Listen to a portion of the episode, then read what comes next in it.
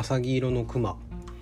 このポッドキャストではホストである私ミケレが北米プロバスケットボール、えー、リーグ NBA 所属メンフィス・グリズリーズと日本プロバスケットボールリーグ B リーグ所属の京都ハンナリーズを中心にゆるくお話ししております。それでは今回も始めましょう。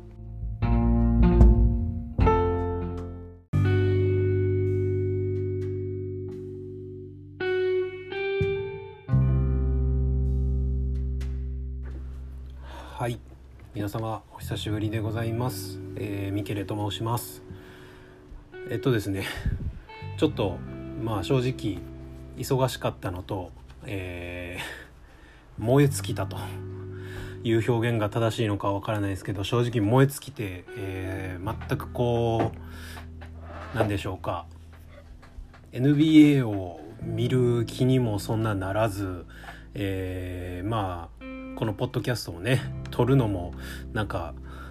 えー、気が乗らずってところでですね。えっ、とちょっと離れておりましたが、えー、まあちょっとねそんなことも言ってらんない継続は力なりというところでやっていきたいと思います。またこうやって定期的にね配信できるように、えー、頑張っていきたいと思います。はい。でまあ、前回って言ってもね、えー、6月の多分初旬になったんでもう多分えっ、ー、と2週間ぶりですかね。2週間ちょっとぶりに、えー、の話にはなるんですが、えー、グリズリーズのプレーオフがねまず終わりました。結果的に、えー、ゲーム1だけ勝って、えー、ゲーム2から4連敗という形でですねえー、残念ながらプレーオフファーストラウンド敗退というふうな結果になってしまったんですが、えーと、大きなね収穫が、えー、非常にあったんじゃないかなっていうふうに思えるゲームをしてくれた選手たちには本当に、まあ、感謝しかない。多くの、えー、感動、まあ、感動っていう言い方は大それた言い方かもしれないですけど、えー、成長をね見せてくれた選手たちには本当に、えーまあ、拍手を送りたいなというふうに思ってます。もうえっとねまあ正直まあまあグリズリーズもね若さがすごくあるチーム。まあもちろんねリーグ1位の若さ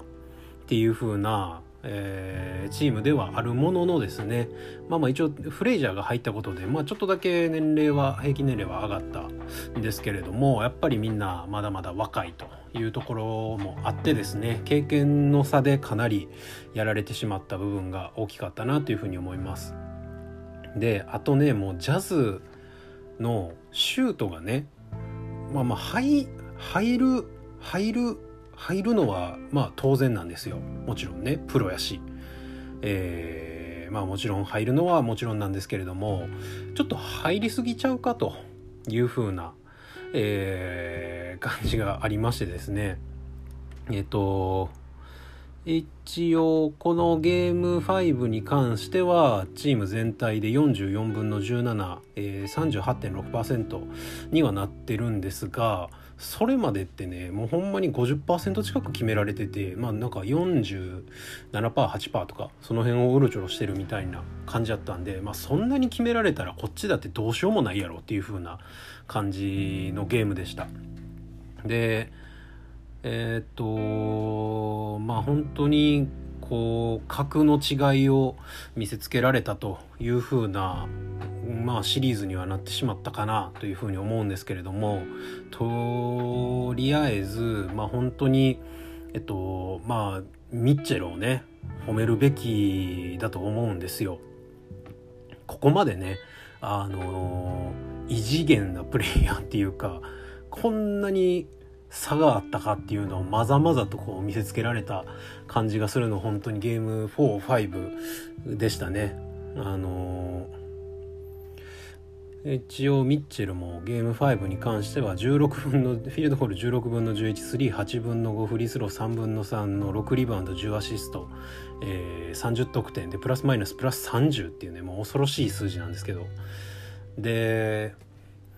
もうねスタートの選手5人がですねフィールドゴールすごいんですよね。ロイス・オニール11分の7、えー、ゴベアがまあ13分の10でボヤンが14分の6まあボヤンがかすむなんかね悪いみたいに見えるんですけど他がちょっと良すぎる。で、えー、ミッチェルも16分の11まあコンリーはね多分怪我があって戻ってこれなかったんですけど4分の3でまあかの、まあ、言うてるグリズリーズがですね結局まあディロンとモランと40分使わないといけないっていうなかなか苦しいゲームなんですよね。でディロンもまあ18分の935分の3フリースロー7の6、えー、5リバウンド3アシスト1スティール。まあまあ悪くないんですよね27点。でモラント22分の115割、えー、39分の5フリースロー0打ってないんですよね7リバウンド11アシスト。で27点。でジャレンがまあ30分出て11分の6の54%の36分の2フリースロー1の17リバウンド、えー、3ブロック。で15点バランチュナス13分の834の2、えー、6リバウンド1アシスト2スティール。ブロック0か。で18点でカイル・アンダーソンこの日ダメだったんですよね。5の1で2点。1ファール。それだけ、まあ、この日は逆に、まあ、ベインとメルトンを結構引っ張ったんですよねでもやっぱりこう雰囲気にルーキーやしメルトンに関しても、えー、確かフリー、えーと、プレーオフは初めてっていう空気感っていうところにも飲まれてしまったんじゃないかなっていうふうに、えー、見てて思いました。でもね結局こう前回の6月最初の方の配信でも多分話したと思うんですけど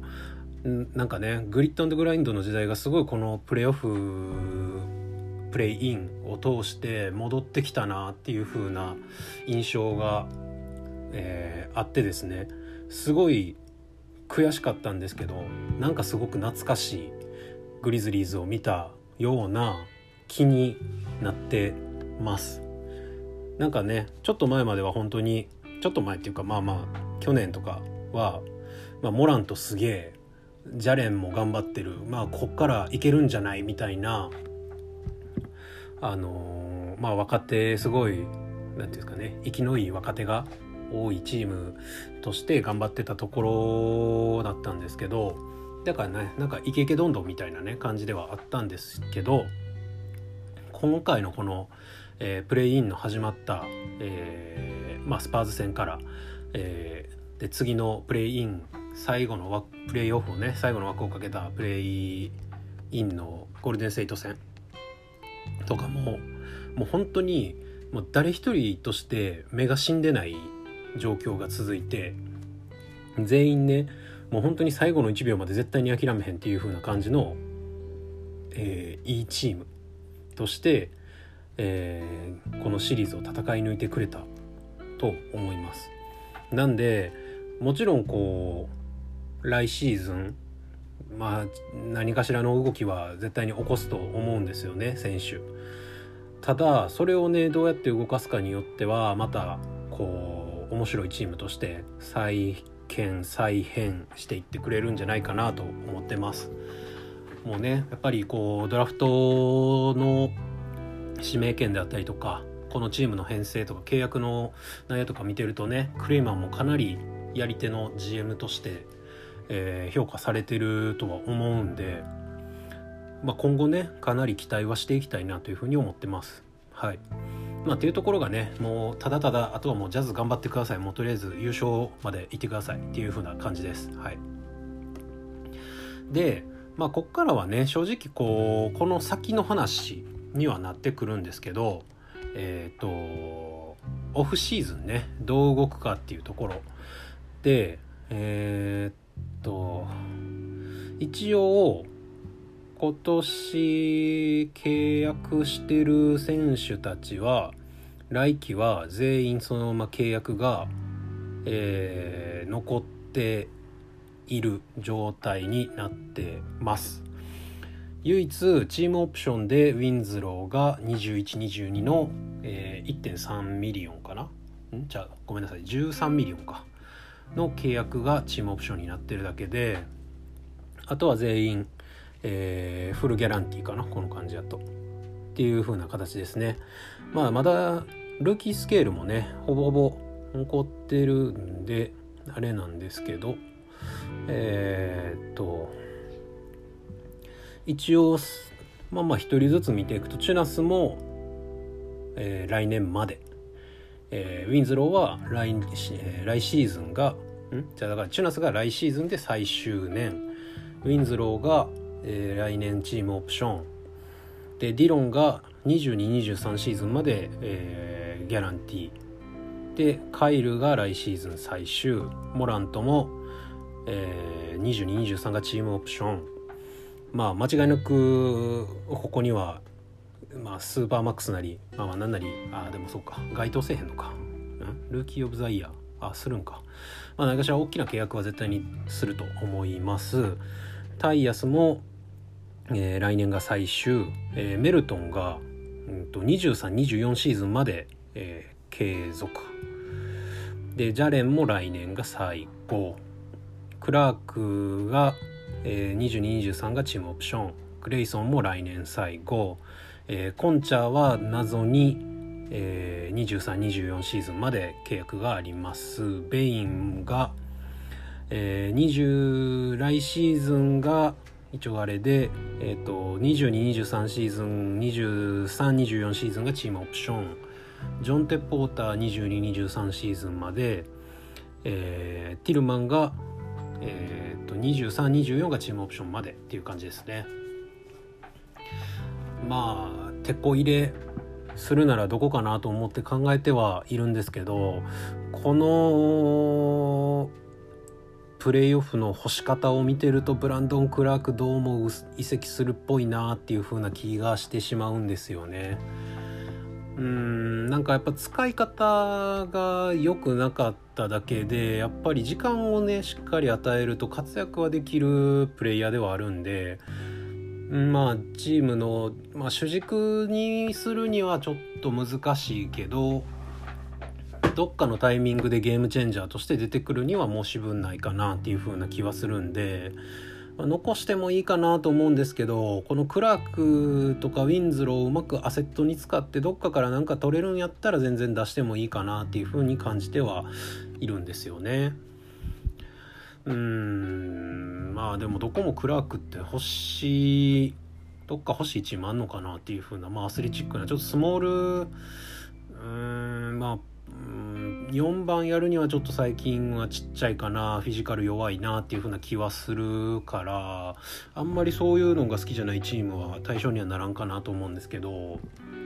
うんってところ。であとはなんか昨日どっかの記事でなんかカイル・アンダーソンをボストンが狙ってるみたいなうん噂を見たんですけど出したくはないなっていう風な感じなんですよね。もったいない出すには。なんでカイルはできればそのまま残す方向でいってほしいなと思うんですけどまあ今のね確実にトレードの価値が、まあ、今シーズン高まったんで今のうちにねその評判落とす前にになんか使っていい感じに変えるっていうのもまあチームビルディングの一つとしては確実にいい方向だなというふうには思ってるんですよね。でまあ多分もうグリズリーズファンの方は思ってると思うんですけど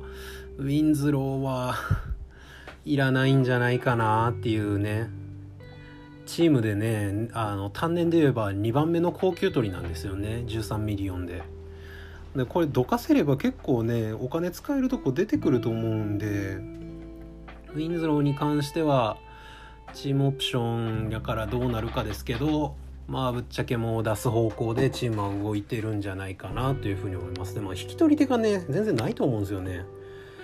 ディフェンスとまあどうなんやろ。ハンドリングはそこまで悪くないかなと思うんですけどあのーまあいかんせんシュートがあれではどうも欲しくはないやろうっていう感じなんですよね。まあ来年まで添い遂げてさよならしてもいいとは思うんですけど、まあ、使わない選手に13ミリ払うならどっかとうまいことトレードするなりなんなりしてくれたらなというふうには思いますね。でまああとはこのちょっと話戻すんですけどジャズとの、まあ、ファーストラウンドの部分で、えっと、ゲーム45ぐらいの、まあ、後半とかでねジャレンがこうがむしゃらにリバウンドに飛び込む姿勢とかそういうところを見せてくれたのは非常にいいいい意味で誤算だったなというふうに思うんですよね。なんでジャレンもねえっと確か誕生日がねモラントの方が早いからジャレンの方が年下なんですよね。まあやからこうまだまだね可能性の高いチーム。まあ主力が軒並みまあ25歳ぐらい前後ぐらいでまあチュナスがえっと29か。でえー、っとあれ？これフレイジャー入ってない？ティム・フレイジャーが多分30か31かなんですよね。なんでもっとねこうまあ1枚ベテラン取ってもいいですしまだいろいろな方向性は考えられるかなと思うんで、まあ、そういったところであの今後ねチームの舵取りをしていってほしいなというふうに思います。はい